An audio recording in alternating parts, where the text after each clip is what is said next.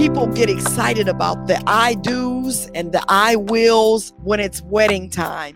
It's a beautiful thing to dream about the blissful day with the one you love. But too often we are not taking the time to consider the reality of the day-to-day living or securing our future.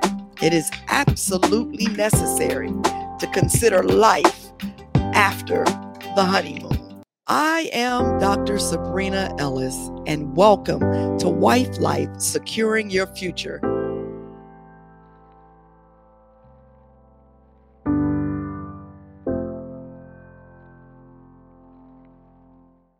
Welcome to Wife Life, Securing Your Future, a podcast that is part of the D three Podcast Network.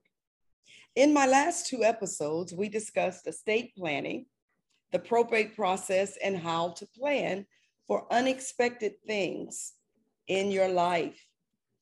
If you missed those episodes, I encourage you to go back and listen to them when you have a moment.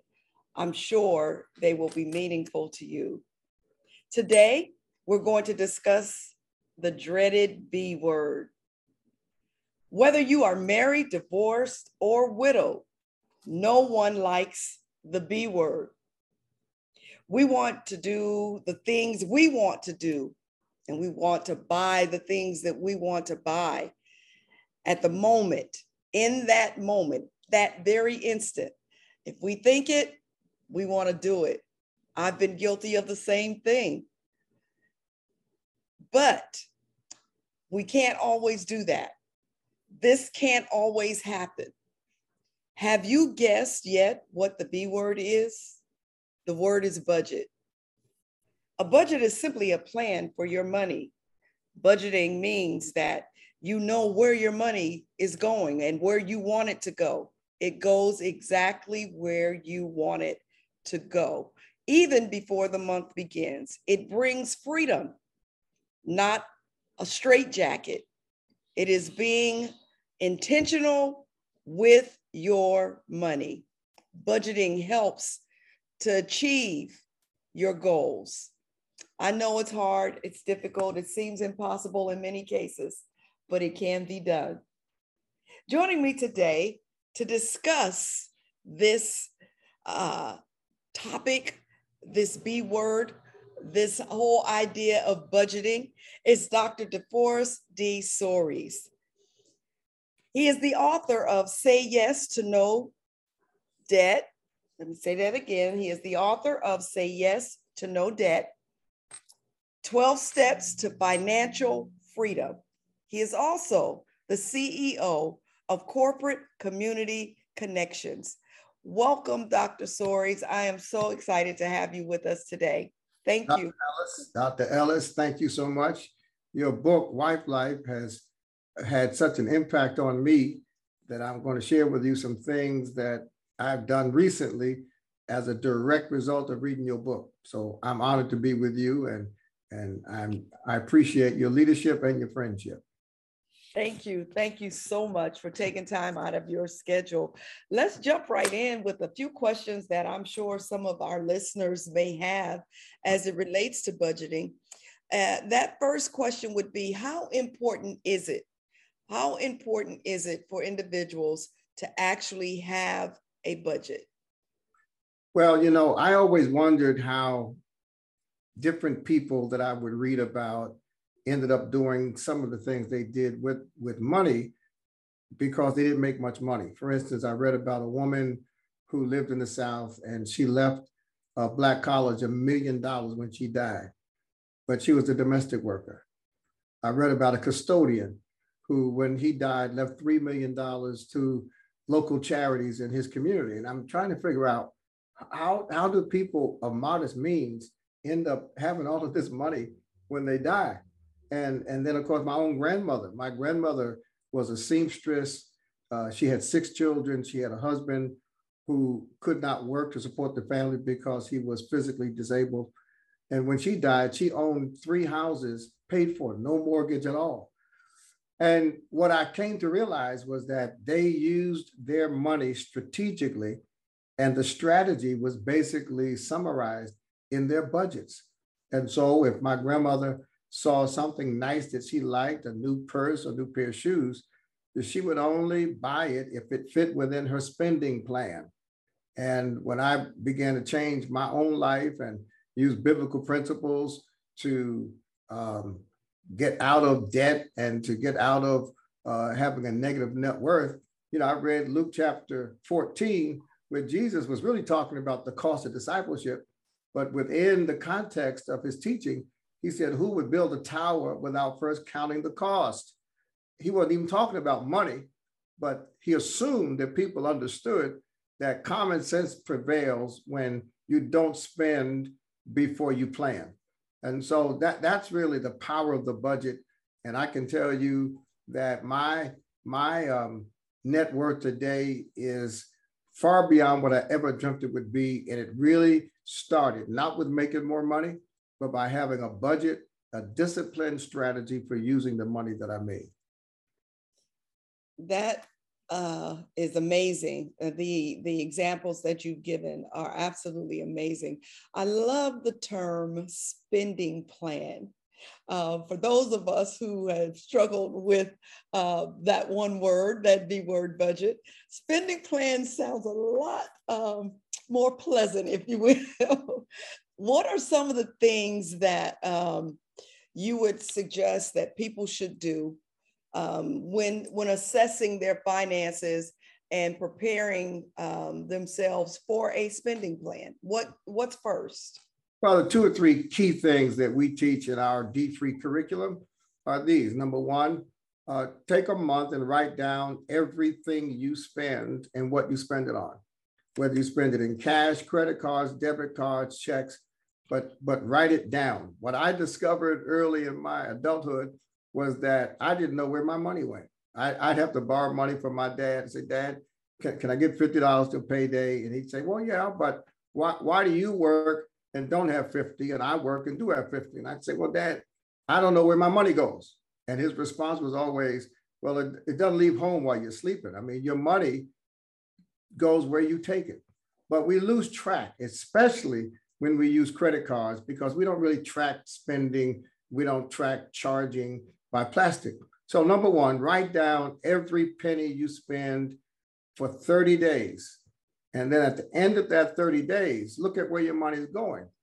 And then the second step is determine the difference between your wants and your needs, and divide up all the money you spend on things you want and things you need. And then when you begin looking at how much it costs to afford the things that you need, that is the foundation for your spending plan, or, or your, your B word, your budget. So what, what are the, some of the common mistakes that people make? Um, I think I heard uh, some, a couple of mistakes while you were talking. Um, we don't think about what we're spending, and, and we will pull out a credit card uh, thinking that we have control over that, but we're not considering um, everything that's connected with using the credit card. So it either uh, elaborate a little bit more on that, or, or share some other common mistakes that people make. Well, in the book, Say Yes to No Debt, we talk about three types of spending. And I had to grapple with all three because I was, I was doing all three.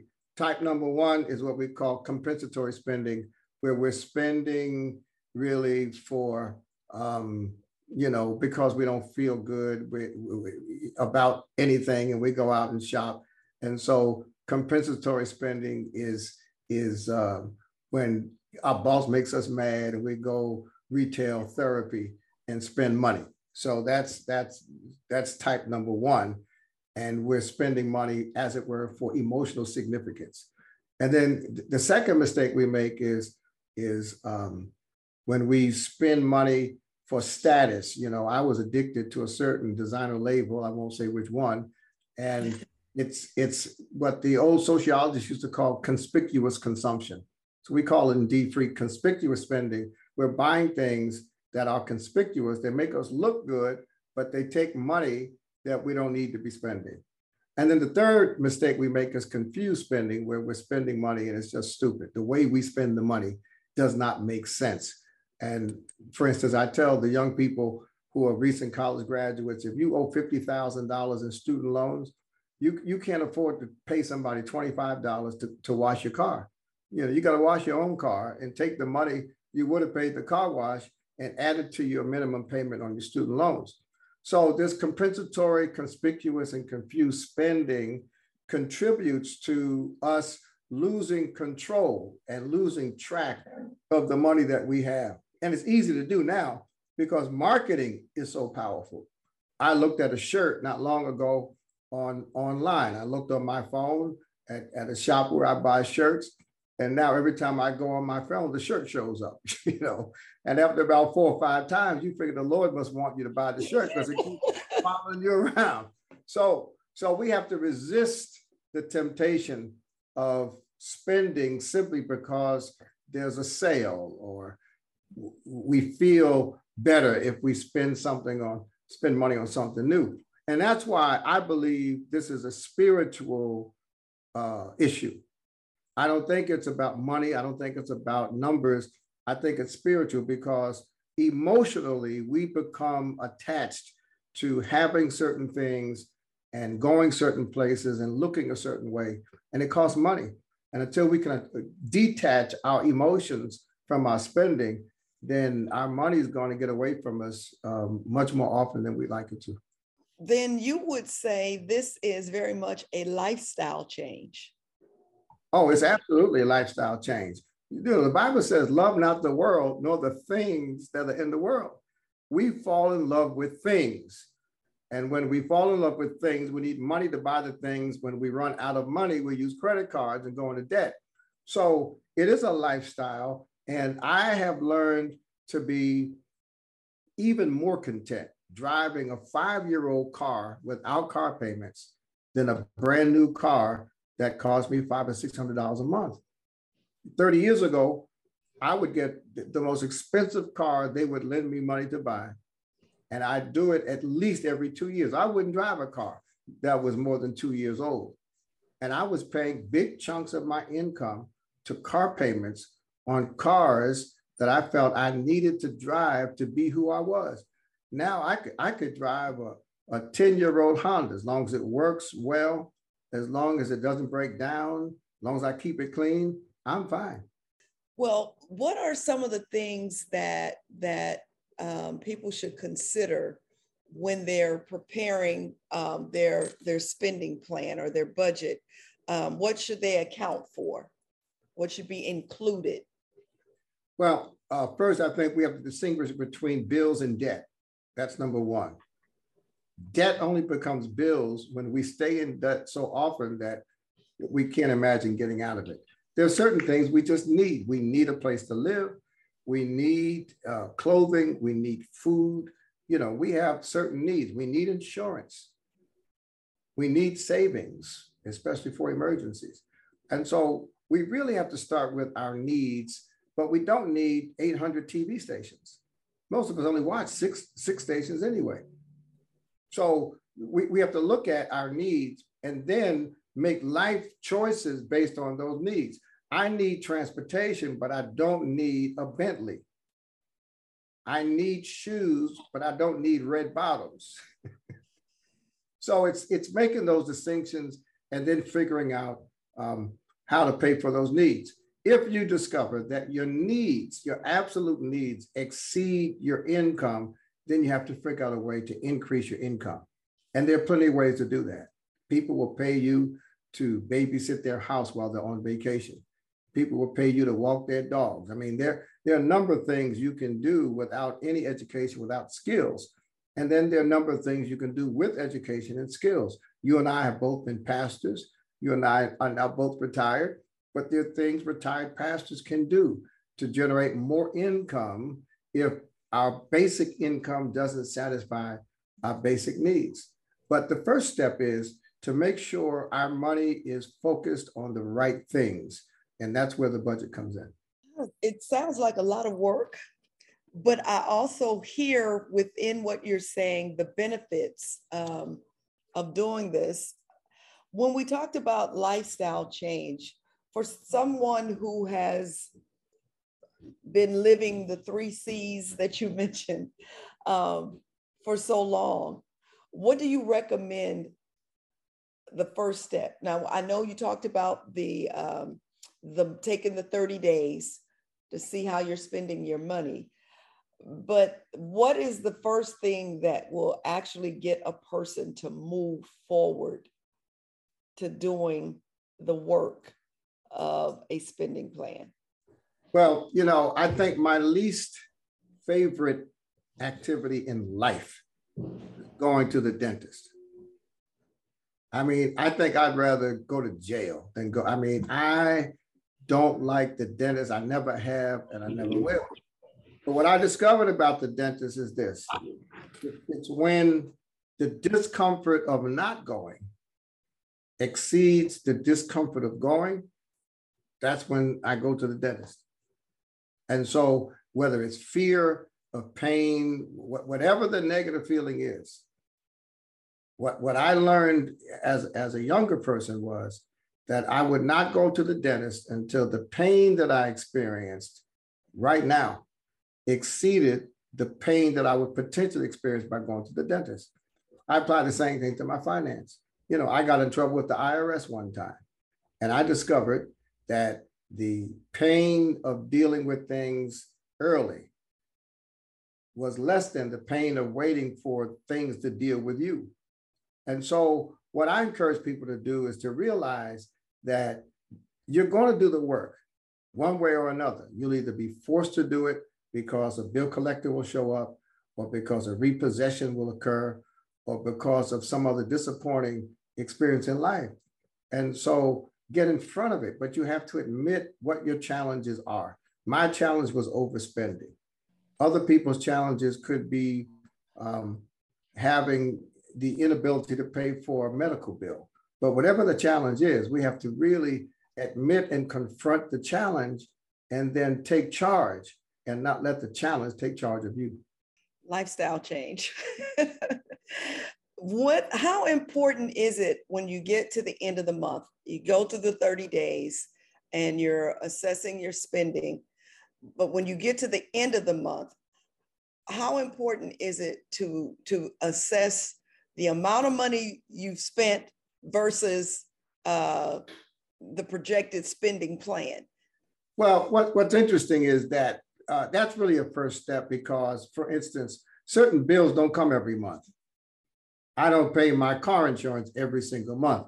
Excuse me. I pay my car insurance every three months, which means that um, that's even uh, a more important reason to have a budget, because I need to have enough money left at the end of the month to build up and enable me to pay the bills I'm going to pay every three months. So if, I, if in other words, if I'm broke at the end of, of any month, it means that I've not kept enough money aside for those bills that come every three months or every six months. I've not kept enough money aside for emergencies. And so as I'm spending, I have to compare what I'm spending to what I have budgeted to spend. My wife and I have enjoyed a much better relationship since we started having a mutual budget. It is, it's literally saved our relationship, because there were things she wanted for the house and there were things I wanted for us, and sometimes we couldn't afford to do both. But now at the beginning of the year, we know how much money we're going to spend on furniture, how much money we're going to spend on, on clothing, how much money we're going to spend on travel. And so if we have, let's say we have five thousand dollars budgeted for clothing, if she spends four thousand nine hundred ninety-nine dollars in January, she's stuck with, with the same clothes for the rest of the year because she's, she's used her budget. And likewise, if, if I've got um, travel or golf lessons in the budget and, and they cost five thousand dollars, and if by the end of March, I've spent five thousand dollars on that item, I'm done for the rest of the year unless the Lord sends some extra money. So what, what budgeting does, it, it helps you not only analyze and plan your lifestyle, but assess along the way. And whether it's every week, I happen to look at mine every week, or every two weeks, every four weeks, it's important to compare what you are doing to what you plan to do and then discipline yourself to stick to your plan. What are, uh, and this is, this is such good stuff. And I'm gonna, um, after this next question, or uh, maybe you could tag it on the end of their, your answer. And that is um, how our listening audience can get more information um, about how to walk through the budget or the spending plan. But what are some additional tips, just some special nuggets that you can share um, with people so that it doesn't seem to be, I know it's work, but maybe there are ways and little suggestions to make it fun, if you will, make it a challenge. Well, it's fun having money. So you're right. When you do it, I mean, I, it's fun seeing a balance in your bank account. It's fun getting a credit card statement and it says zero.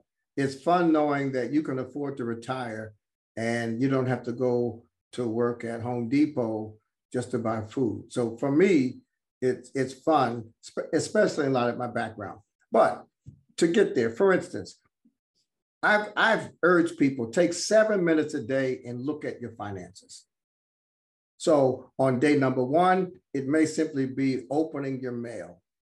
I, I, I had the terrible habit of not opening my mail when I got a bill because I knew I didn't have the money. So I just let the envelope sit there. So day, num day number one is, day number two may be looking at your retirement fund. If you have a four oh one K or a four oh three B, someone's investing that money somewhere. And you may on day number two decide, I'm going to look, check in on my investment accounts, my retirement account. Day number three may be to read an article about money.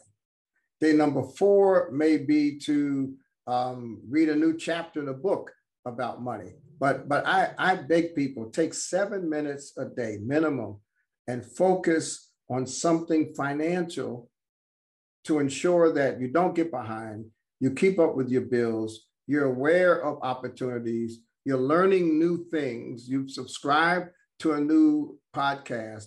And it was that lifestyle change that changed my life.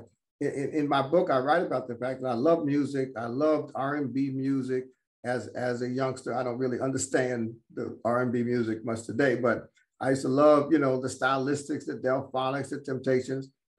And I'd listen to those stations in my car every time I drove somewhere. And then I discovered that at the opposite end of the radio dial, there were radio talk shows that talked about money. And I just started listening, same radio, same drive in my car. I just started listening to different radio programs and I got a, a wealth of information about money. The same thing is true of television. The same T V set that has ratchet housewives fighting each other and cussing each other out, that, that same television has shows about finance and money. And, and it's just a matter of choosing where you're going to spend your time and where you're going to give your focus. So these are just everyday things people can do to get started, to get control, and to get ahead, and then to give back. Spiritually, what I also discovered was that the more I gave away, starting with my tithes and, and, and offerings, the more I gave away, the more money God gave me. Last year, my, my, I paid more in taxes last year than I've ever made in income in any given year. I also gave away more money last year than I ever gave away. So, you, you know, the, the reality is um, that generosity breeds prosperity. That's a sermon. That's my testimony. And I believe it. Um, yeah. And, and for those who might be listening, who may not be necessarily that connected to scriptures or the Bible, we, there's another way to say it. What goes around comes around. That's right. You reap what you sow. Absolutely. Absolutely. So tell us how we can get more information. Sure. Sure. We, we started in two thousand five um, with this mission to really help our people with, with our finances. And the strategy in large measure grew out of my personal experience. What we found in two thousand five was that we needed a brand. It, it couldn't just be information we live in an age of marketing and branding, and uh, it had to be something that was easy to say and that was descriptive of the objectives. And so after doing some market research and testing, we came up with the brand D-Free. The D stands for uh, debt, delinquencies, and deficits, because we, we learned that, that debt, living above your means, delinquencies, paying your bills late, and deficits, that's living above your means. These were the three major barriers to creating wealth. And then the other D's were, uh, were deposits, having savings accounts and emergency funds, uh, dividends, investing in equities that pay dividends, and deeds, having your name on a deed because you own something.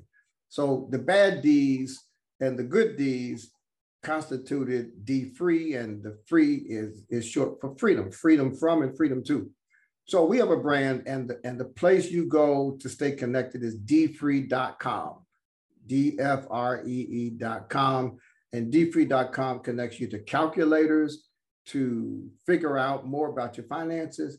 It connects you to resources. We have partnerships with other organizations that help people with their student loans and with their debt in general, questions that can be answered by uh, financial professionals. It connects you to our nonprofit foundation, which will give you access to a free online academy where we walk you through the whole D-Free curriculum. And we certainly have testimonies from people who have uh, proven that our process and our strategy works. So d free dot com is the platform. You're one of our top podcasters, uh, encouraging people in general and, and wives in particular to make decisions that will help them permanently. And I'm just so excited about working with you. And we're excited about spreading the message of financial freedom. Thank you so much for being with us today, Doctor Soaries. The key for me, that last statement, is wives in particular. Um, we want women to be aware of what's going on in your finances and not wait until it's too late. I appreciate you so much for joining us today, the information that you have shared, and the fact that we know that it's going to be work, but it's work that leads to a good, a positive, and even sometimes a lucrative end. And so we want you, those of you who are listening, to be sure to listen to next month's podcast. Everything is connected. We don't want you to miss anything. If you've missed the previous podcast, please go back and listen. Listen to next month's podcast. We want you to hear what we have to say on Wife Life, Securing Your Future. Thank you again, Doctor Soaries, for joining us. You all have a wonderful day. Thank you, Reverend.